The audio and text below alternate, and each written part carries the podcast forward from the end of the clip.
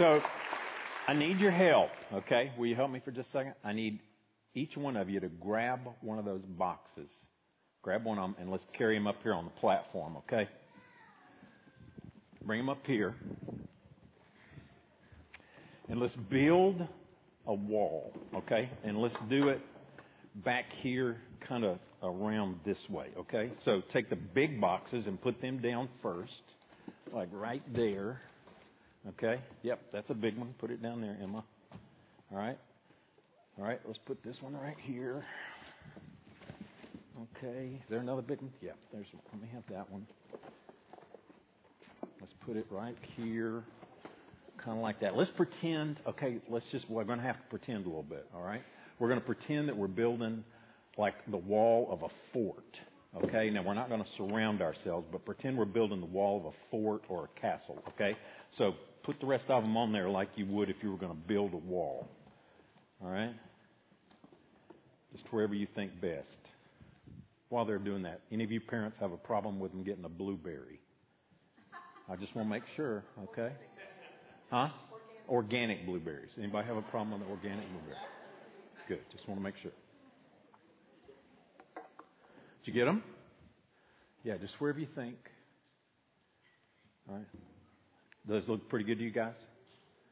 Okay. All right. Well, let's sit down. Okay. I'm going to sit back up here against the wall. You can turn around and look at me. All right. All right. Come here. All right. Who wants a blueberry? I had a feeling you would. Okay. You want one? Here, just just grab them. You're going to be all right. You guys have been together for five weeks. I'm not too worried about it.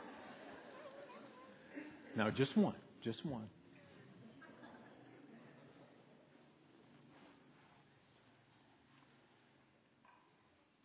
I don't know why the girls were last. We started over here with the ugly guys. Yeah, grab one. What do you think? Taste them. Huh? What do you think? Pretty good? No, I mean, they're not pretty good. They're really good, aren't they? There are some little seeds in them, but these are really, really good. So, yes, I was I was picking blueberries at this blueberry place, and there was a family there picking blueberries on the other side of the of the place where all the blueberry bushes were. And it came time. This was a dad, and he had three kids with him. He had one little child in his arm, he had two more kind of following along behind him, and they were picking blueberries, all right? And they were kind of doing like I was doing, I'm pretty sure. They'd pick one and put it in a bucket, and they'd pick another one and eat it. And then they'd pick two and eat them. And then they'd pick one and put them in the bucket, all right? I mean, I ate way more blueberries than I put in my bucket. And I know they did too. So it came time for that family to leave. I couldn't see them, but I heard the dad say, Come on, it's time to go. We've got enough blueberries. All right? So he's carrying one. The older one is with him, and there's another one kind of lagging behind. And I only know this because the dad said, and I'm going to call her Susie. That wasn't her name, but I'm going to call her Susie. Susie, come on, it's time to go. And in a couple of minutes, I heard, Susie, come on, it's time to go. No more blueberries. Oh, wait a minute. And then he said it again. Susie, it's time to go. And then her little, her sister, her older sister chimed in and says, it's time to go. Come on. So everybody's telling her it's time to go. And, and she was still just, oh, well, there's, there's just a couple more blueberries here, you know. Now these are sweet, right? Huh? Are they good? Yeah. I mean, if I had the chance to stand there and just keep picking blueberries, I can understand how it would be hard to leave them behind. Couldn't you? I mean, if you're standing there with a bush loaded with those blueberries and you're just shoving them in, and it comes time to go, I can understand why it might be hard to to do it. And finally, I heard Dad say, "Susie, take your eyes off of the blueberries and put them on the car. Look at the car." Because sometimes what we look at captures all of our attention, right? And sometimes what we're looking at can even capture our hearts. And cause us to maybe not do some of the things we ought to do. Okay, so eventually I think Susie got to the car because I heard the car start and they left and I didn't see any little girls running around the blueberry patch by themselves. Okay, so so I guess she got home okay. So the verse that we got to in Ephesians, we're in Ephesians chapter 6. Remember, we've been talking about what our homes ought to look like, what our marriages ought to look like, what it looks like to be a godly dad and a godly mom, a godly husband. So today we're talking about kids, all right? And it says in Ephesians, children, obey your parents in the Lord, for this is right. So, what do you think obedience is? How would you define obey? Come on, tell me. What do you think? Do what you're told. Okay. Anything else? Would you add anything to that? Come on, you guys. I've been listening to you talk for five weeks. Now's not the time to get quiet on me. All right, do it do it thoroughly when someone asks you to do something. All right? That's pretty good. So, let's think about this for just a second. Do what? Listen to the parents when they tell you to do something. Very good. So let's pretend for just a minute that this wall is all around us. And on the inside of the wall, we are safe, we're protected, we're taken care of. On the inside of the wall, our hearts are happy, and things are the way they ought to be. And on the outside of the wall, uh, things are pretty rough. They're dangerous. There's a lot of hurt. There's a lot of heartache. There's monsters and stuff that can get us, and I'm just kidding, but there's things back there. There's things on the outside that are really, really dangerous. Okay?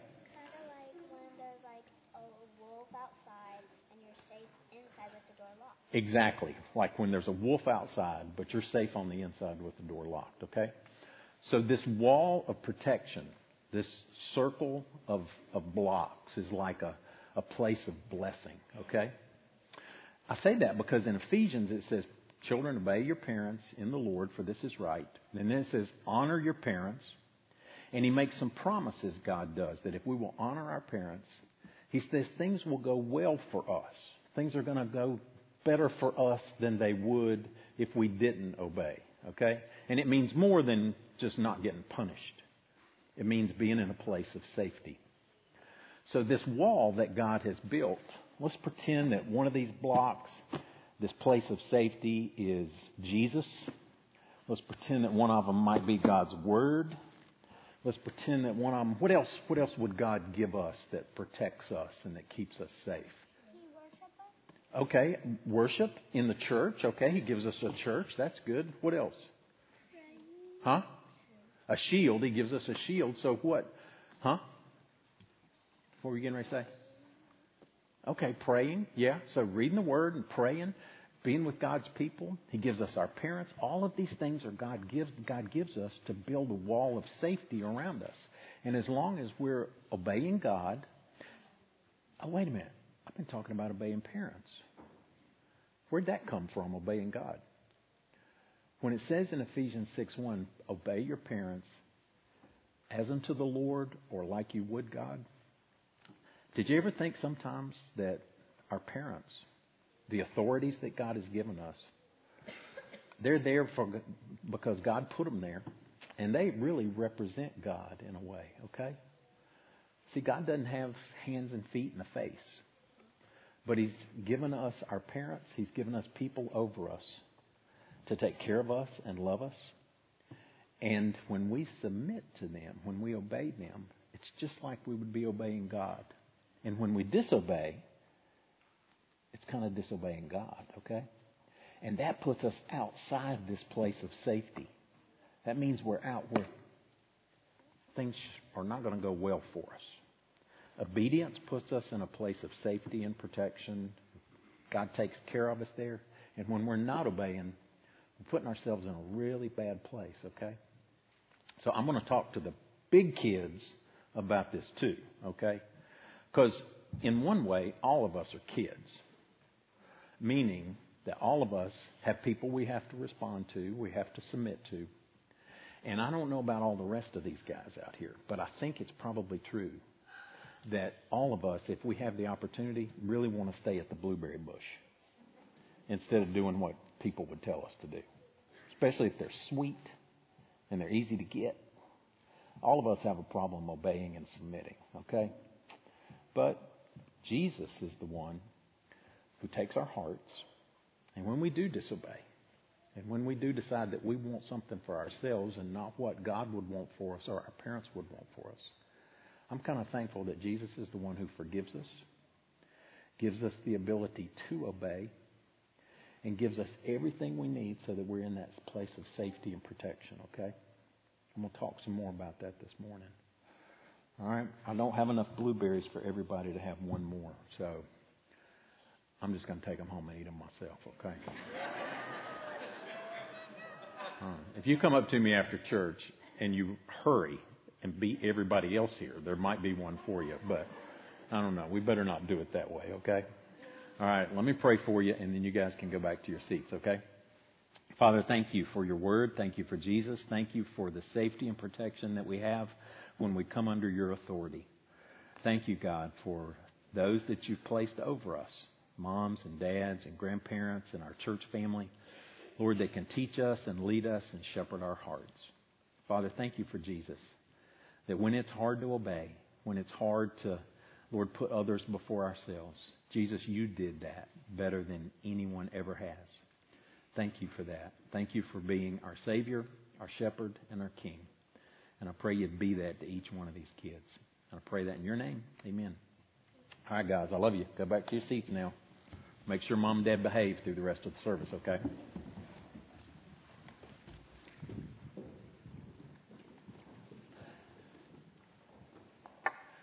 So, there's basically three primary sources that are the besides talking to the kids, there's pre, three primary sources that I'm going to refer to today. All right? One of them is what? You can talk. Well, okay, one of them, one of them is the Bible. That's a, that's a primary source for us. Another primary source is this book right here by Paul David Tripp called Parenting. There's some copies of it out there on the bookstore. I highly, highly recommend it to you, okay? I'll quote it a couple of times today. Um, you'll hear more about this from JT, who's going to preach on parenting next week. He's actually talking to the parents. I'm talking to the kids today, okay? But I really recommend this book to you. So two, two of the primary sources are the Bible, this book on parenting, and there's a lot of good resources out there. The other one is a discussion that was held at Goodberry's there in Durham last night with my grandchildren. And we talked about obedience and we talked about honoring. And so I'll talk from the Bible some, I'll refer to Tripp some, and I'm going to refer to my grandparents, I mean to my grandchildren some too, okay? Because cause I was pretty impressed with what they had to say. So look at the text with me. Turn to Ephesians. We've been working our way through Ephesians chapter 6, or 5, and now getting into chapter 6. All of this section goes together. It all relates back, I think, falls kind of under the umbrella, starting in chapter 5, verse 1, of being an imitator of God, walking in love. That word walk is our lifestyle. So we're to walk in love as Christ loved us and gave himself up for us. So we're following the example of Christ. We're to walk carefully, wisely.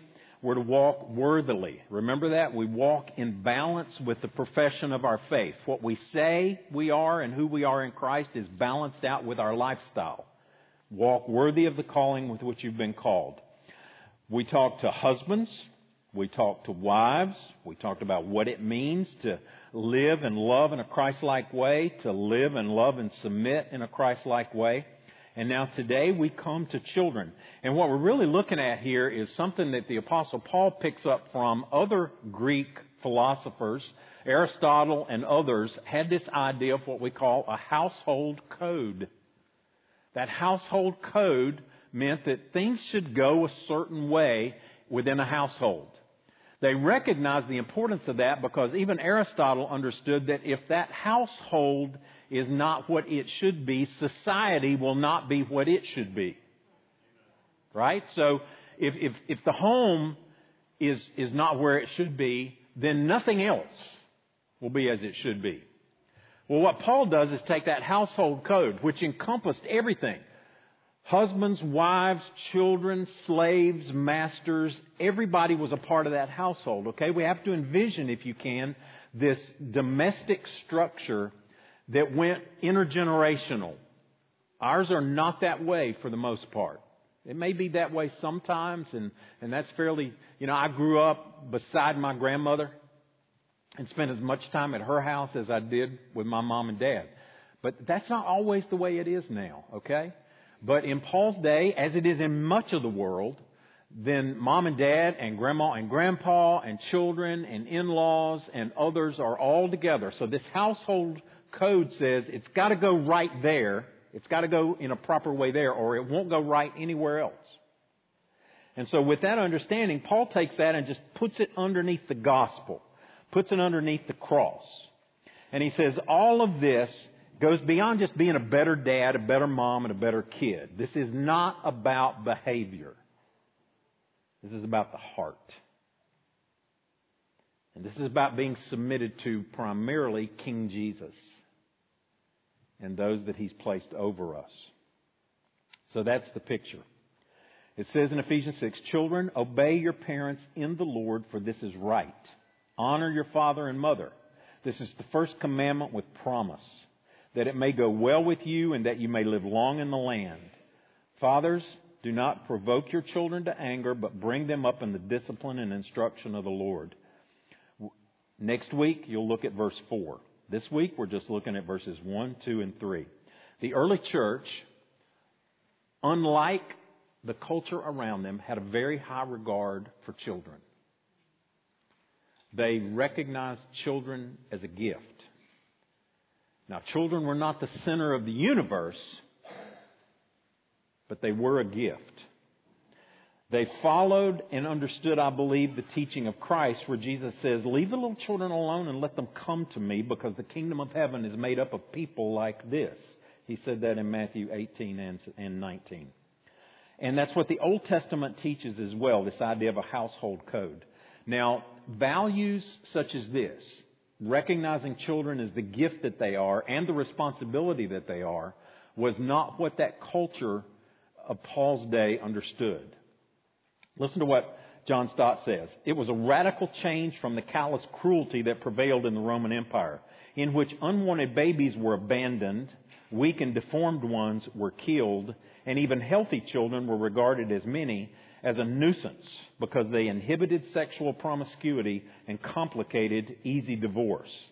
In the Roman world, the father had the right to look at that newborn baby and decide if it would live or if it would die.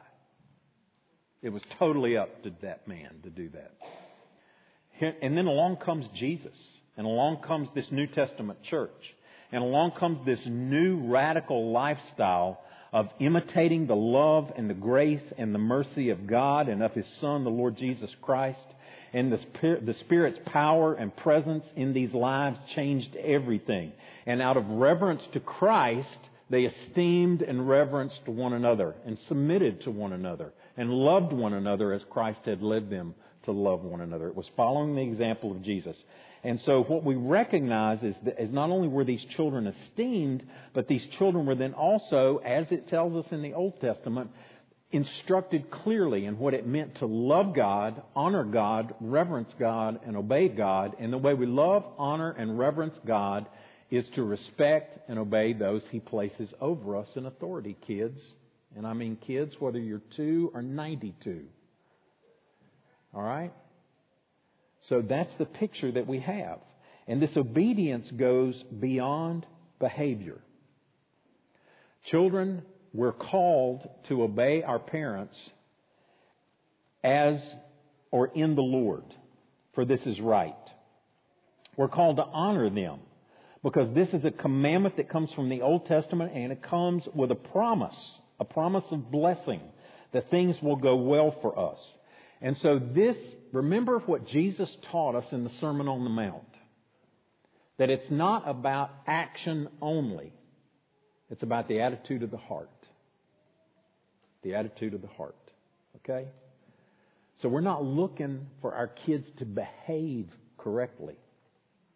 We're looking for them to love God. Love the Lord. Children, that's what it's about, loving God. And when we love God, we're going to obey Him. And when we obey Him, we're going to obey those that He's put over us, those that He's called us to submit to. And so, obedience and honor toward our parents. Kids, it's going to look different when you're little and young than it does when you're my age. But there are still principles that carry through regardless of what our age is. It's going to look different at different stages of life, but these foundational principles hold true, okay? So the first thing, and, and I'm not going to steal JT's thunder, is, is that kids, listen to this, when your parents love Jesus, they're going to love you better. Okay? When your parents love Jesus, they're going to love you better. When they have submitted themselves to the authority of Christ and made Him the Lord of their lives, then they're going to be in a better place to lead and shepherd and care for you.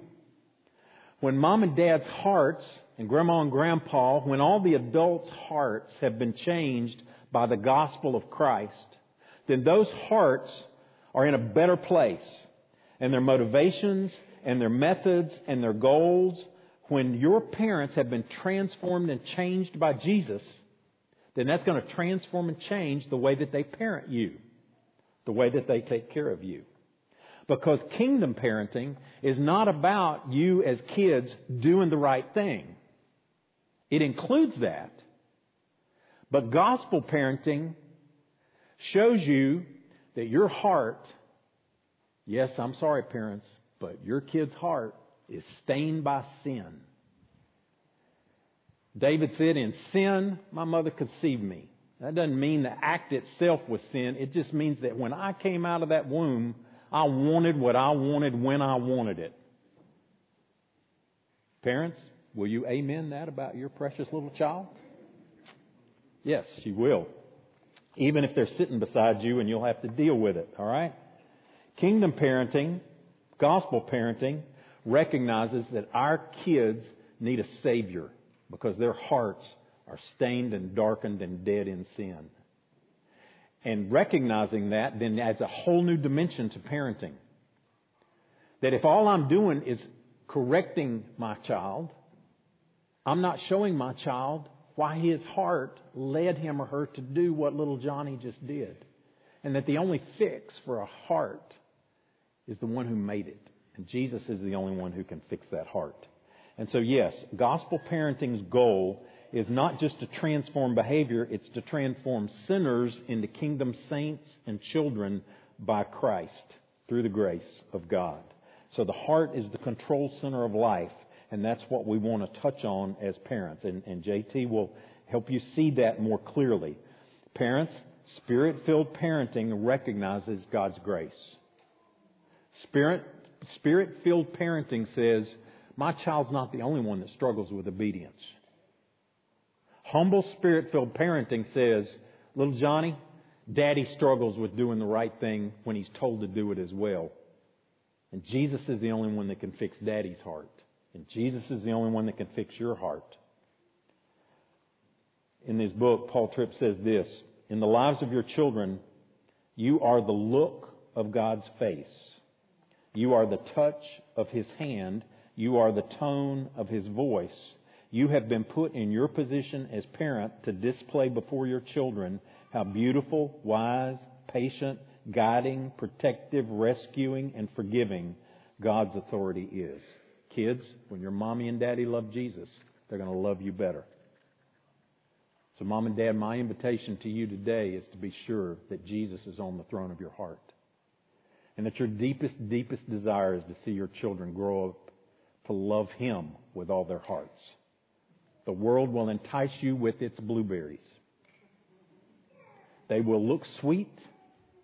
They will be abundant. You can pick them by the handful. But sooner or later in the life of your child, those berries are going to rot. Lead your child to love Jesus.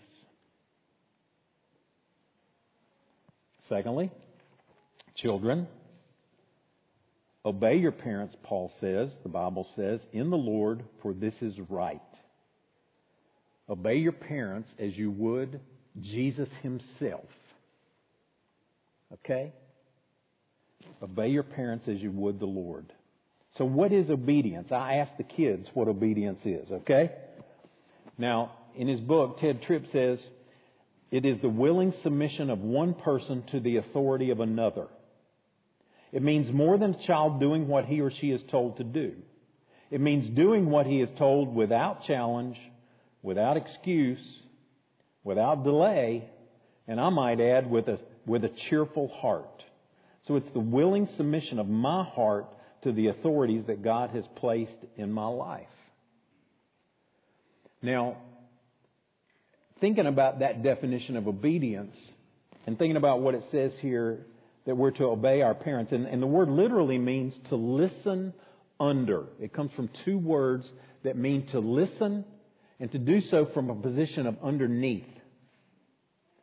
So my ears are open up, if you will, to that instruction that's coming down.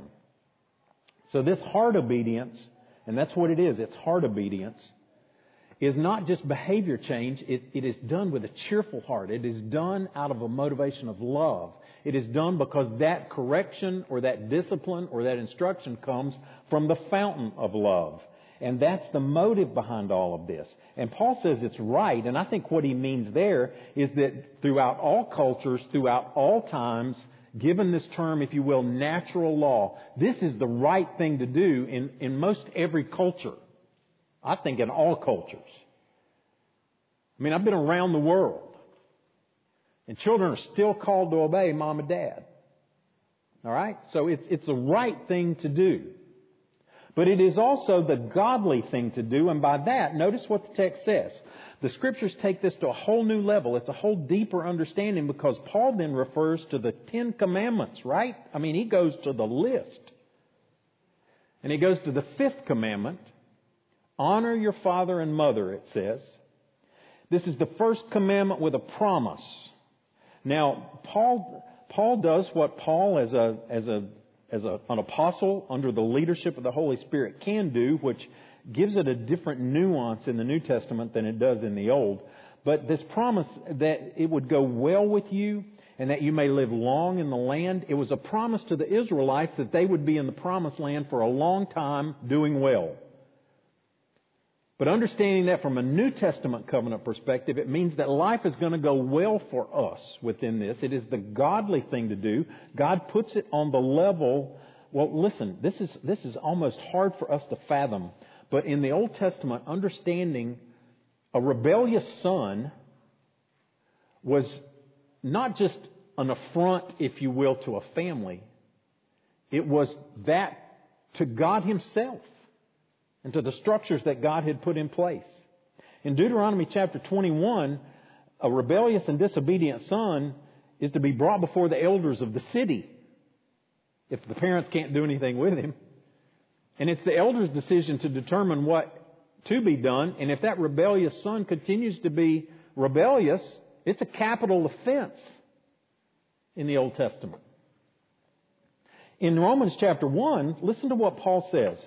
He's talking about this ungodliness that's around us, this just debased mind that has rejected God completely. And he says in Romans chapter 1, they were filled with all manner of unrighteousness, evil, covetousness, malice, full of envy, murder, strife, deceit, maliciousness, gossips, slanderers, haters of God, insolent, haughty, boastful, inventors of evil. My goodness, Paul. You're going way outside the bounds of safety here. Listen to what comes next. Disobedient to parents. Foolish, faithless, heartless, ruthless.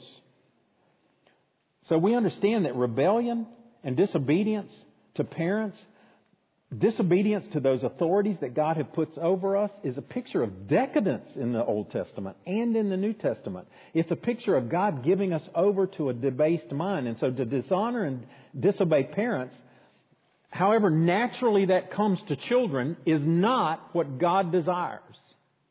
And believe us, and, and believe me, guys, it is natural to children because we have all sinned and fallen short of the glory of God. We are all rampant rebels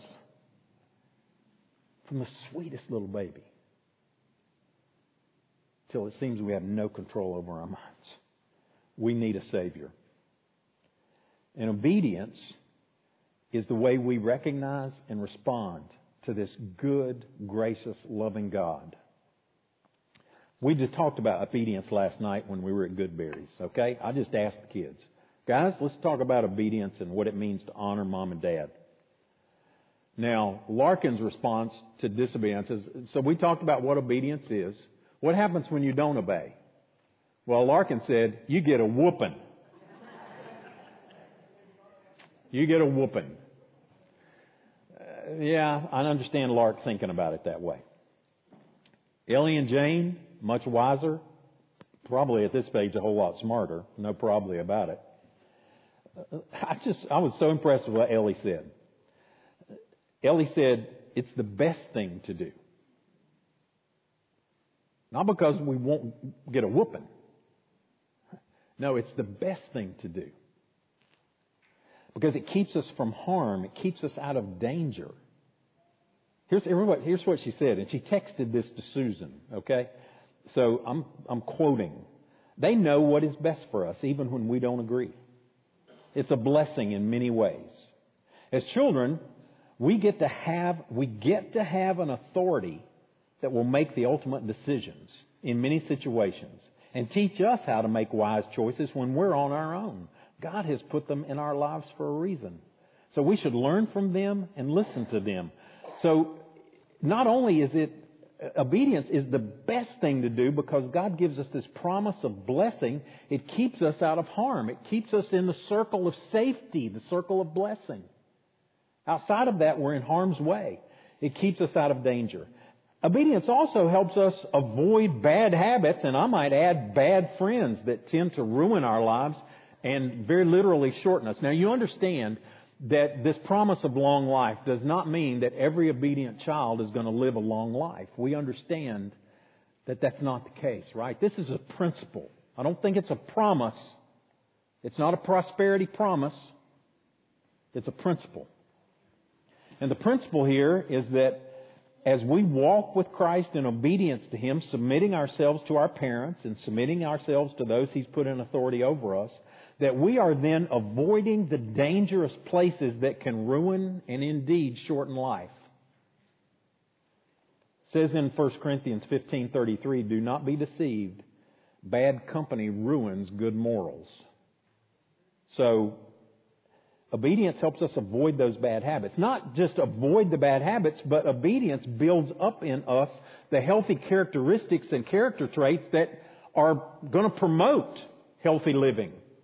They're going to promote living within that circle of blessing, that circle of blessing. And, and whereas disobedience, listen, disobedience, we're born with it. And we don't naturally grow out of it. Alright? Listen, kids, if you're 14 and, and there's a rebellious spirit going on inside of you right now, that rebellious spirit started when you were about four days old. All right? And, and again, parents, if you don't begin to address that when they're four days old, then you may have some issues when they're 14. And you can begin to address it when they're four days old. Believe me, you can. And so obedience helps us begin to develop these healthy characteristic traits. I think it's what Proverbs talks about, about iron sharpening iron. Now I know that's most often used in the context of adults and men and how one man sharpens another, and that's absolutely true. But these lessons that we learn as we begin to learn what it means to submit and obey and put ourselves under the authority of others, listen to what the Bible says in Proverbs chapter 4. Turn over to Proverbs 4 and just follow along with me as I read a little bit of this. This idea that obedience teaches us wisdom, helps us insulate ourselves and put ourselves among a good, healthy peer group. Proverbs chapter 4, starting in verse 10. Hear, my son, and accept my words, that the years of your life may be many. I have taught you the way of wisdom. I have led you in the paths of uprightness. When you walk, your step will not be hampered. If you run, you will not stumble. Keep hold of instruction. Do not let go. Guard her, for she is your life. Look at verse 14. Do not enter the path of the wicked, and do not walk in the way of the evil. Avoid it. Do not go on it. Turn away from it and pass on. For they cannot sleep unless they have done wrong. They are robbed of sleep unless they have made someone stumble. For they eat the bread of wickedness and drink the wine of violence. But the path of righteousness is like the light of the dawn, which shines brighter and brighter until full day. The way of the wicked is like deep darkness, and they do not know over what they stumble. So in the book of Ephesians, we've been given over and over this picture of walking in the light and not in the darkness. Here, the writer of Proverbs says, those we hang around are either going to lead us into the light or lead us into the darkness. I know I sound like just an old goofball to some of you as I say that. But that's the reality of Scripture, and that's the reality of life. Verse 20, Be attentive to my words, son. Incline your ear to my saying. Do not let them escape from your sight, and keep them within your heart.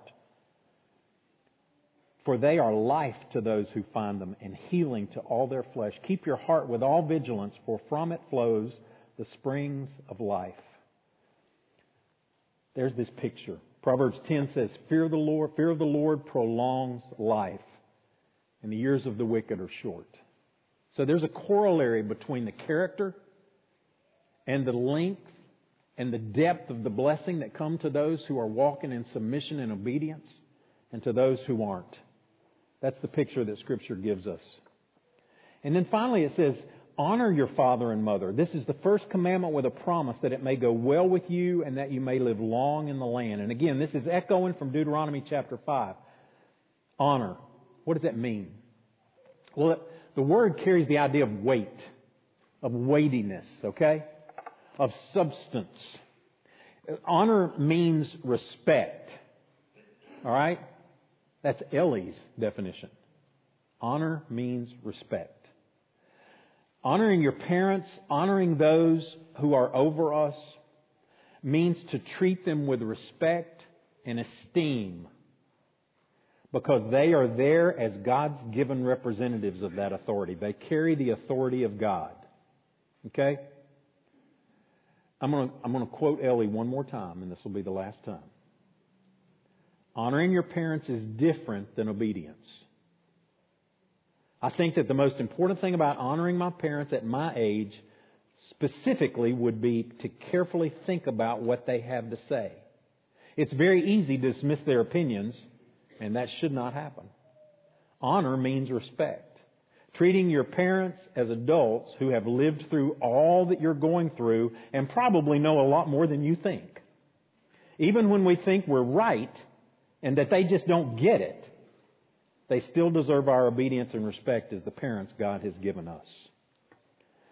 So obedience is non-negotiable as a child.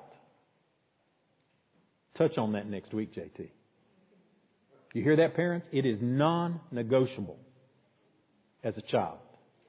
But as our children age, and as they enter into different seasons of life, if you look at it on a scale where authority at a young age is way up here and influence, I'm not trying to influence my children so much when they're three as I am trying to just shepherd their heart to Christ, but as they grow, as they age, that influence goes up as authority in a way begins to take a lesser significant place. Still authority, but that authority is being exhibited then not so much in obedience and discipline as it is in influence and direction. You understand? And so, obedience to parents is a duty that is comprehensive, but it's going to look different as that relationship changes, as those seasons of life change. And our responsibilities under our parents change. Our responsibilities to our parents to honor them never changes.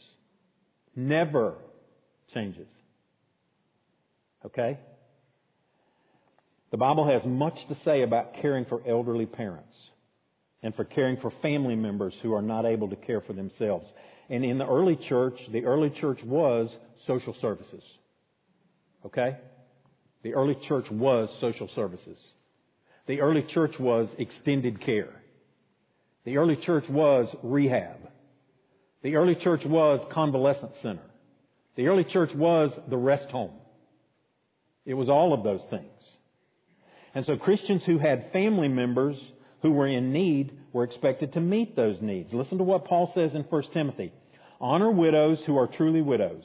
But if a widow has children or grandchildren, let them first learn to show godliness to their own household and to make some return to their parents, for this is pleasing in the sight of God. Later on he says, command these things as well so that they may be without reproach.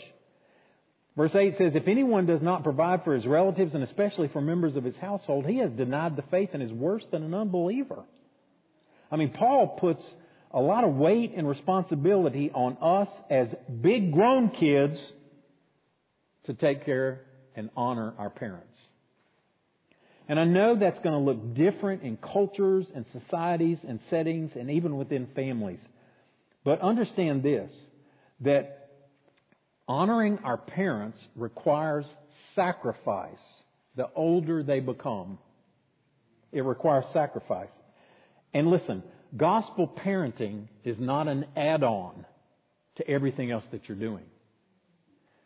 And gospel honoring of your parents is not an add on to everything else that you're doing. It is a gospel priority. It requires sacrifice. It's, it can be inconvenient. It is sometimes difficult but it is always receiving the promise in the long run of God's blessing. It is rewarded by God. Now, unfortunately, caring for our parents and honoring them is not something that everyone's willing to do. I'm just being frank with you. It's not something that everyone is willing to do.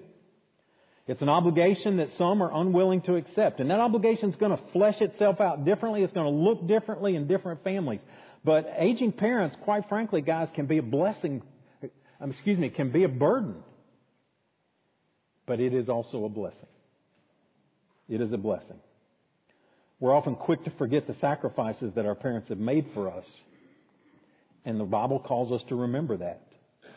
And the Bible calls us to recognize and honor them for the wisdom that they have acquired over the years, even when we want to discredit it as being outdated. I mean, I had a situation a couple of weeks ago, and I wanted more than anything to pick up the phone and call Dad. I just want to know what he would have thought about it. My sisters call me all the time because Dad's gone. And they look to me in some ways, I think, as the one who is his replacement. I believe they're honoring Dad even in that. So when we honor and care for our parents, we are honoring and serving God as well. How do we do this? Okay, I, I just want to touch on this for one second. How do we honor our parents as, as they age? First thing, be prepared. Be prepared. It's coming. it's coming. You know, unless they die quickly or you die quickly, it's coming. So think and talk about it now within your family. Involve others within your family in that conversation. Be prepared. Secondly, be humble. Okay? Be humble and seek the wisdom and counsel of others. Our church is full of people who have been through this. And some are going through it now. And part of being the body of Christ means that we walk with one another through these seasons of life. Come and talk to somebody about it. There's no reason to be surprised by this. It's going to happen. So, be prepared, be humble, and be loving and tender-hearted. Honor the dignity of that senior saint. Respect their independence. All right? One of the things that the girl said last night is that honoring somebody means you respect what they have to think. You actually care about what they have to say. And you give attention to that. Okay? You give attention to it. Listen, honoring that, honoring that senior, honoring mom or dad, even if they're going through the twilight of the darkness of that mind, means you're not rebuking them for repeating themselves. You're not arguing with them when they're talking about speaking with dad in the room who's been dead for 20 years. That's not going to accomplish anything except frustration. You're just loving them. Okay, mom, I'm glad you got to see dad. I'm glad, mom. You know, I'm glad you got to go to the shopping center, even though you haven't left that bed in a month. See, there's no point in arguing. Honoring them is to just come along beside them and love them. To be gracious and forgiving. I know some of you are thinking, you've got no idea, Gerald, what that guy did to me. You have no idea how she treated me. Here's what I do know about that. I do know that God in Christ has forgiven us. And that same forgiveness and grace that He has extended to us, we are extend to others. And Jesus went so far in Matthew 6 as to say, if you forgive others their trespasses, your Heavenly Father will also forgive you. But if you do not forgive others their trespasses, your Father in heaven will not forgive you.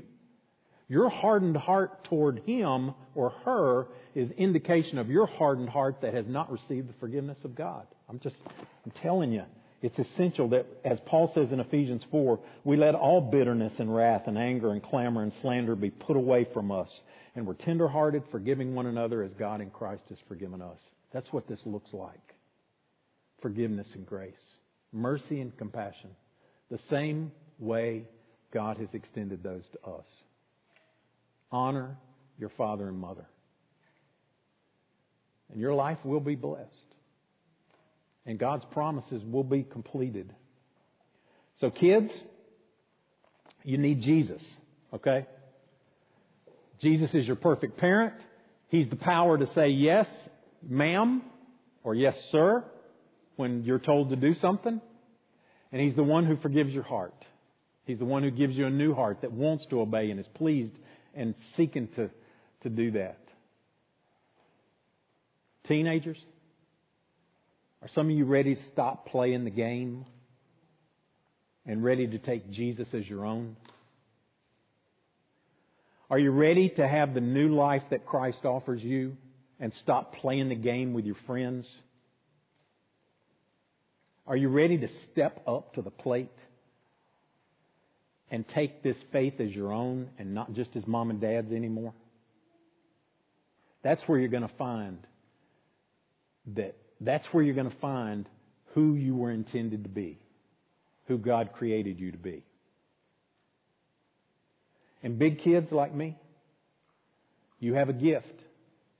If it's not your own mom and dad, it is the, it is the senior saints of this church whom you can come along beside and honor and love and esteem and care for. And know then, even in them, this blessing that God promises us of a countercultural, Christ exalting care and compassion for each other. Our world is hungry for that. It's hungry for that. Let's pray. Father, we thank you that we can know you as Father, that you chose us in Christ before the foundation of the world, that not only we'd be holy and blameless, but we'd be adopted into your family of faith, Lord, by grace. Thank you for that. And Father, I pray today for every kid in this room, and that's all of us. I pray that every single one of us, Lord, from the youngest to the oldest, Lord, would humble ourselves before you, submit ourselves to you and with a cheerful heart, be ready to walk in the ways that you've called us to walk. And that God, we would do that in submission and in obedience to those that you've placed over us. Bless our children, Lord. Bless us as adults that we can shepherd their little hearts to Christ. That we can shepherd their older hearts to Christ. And that Christ Jesus, you'll take those hearts and you'll begin to conform them and transform them into your very likeness. And we pray this, Lord, in your name. Amen. Amen. Let's stand as we sing. I'll be down here to pray with you, encourage you, receive you in any way that I can. This song that we sing is a prayer lifted up that way.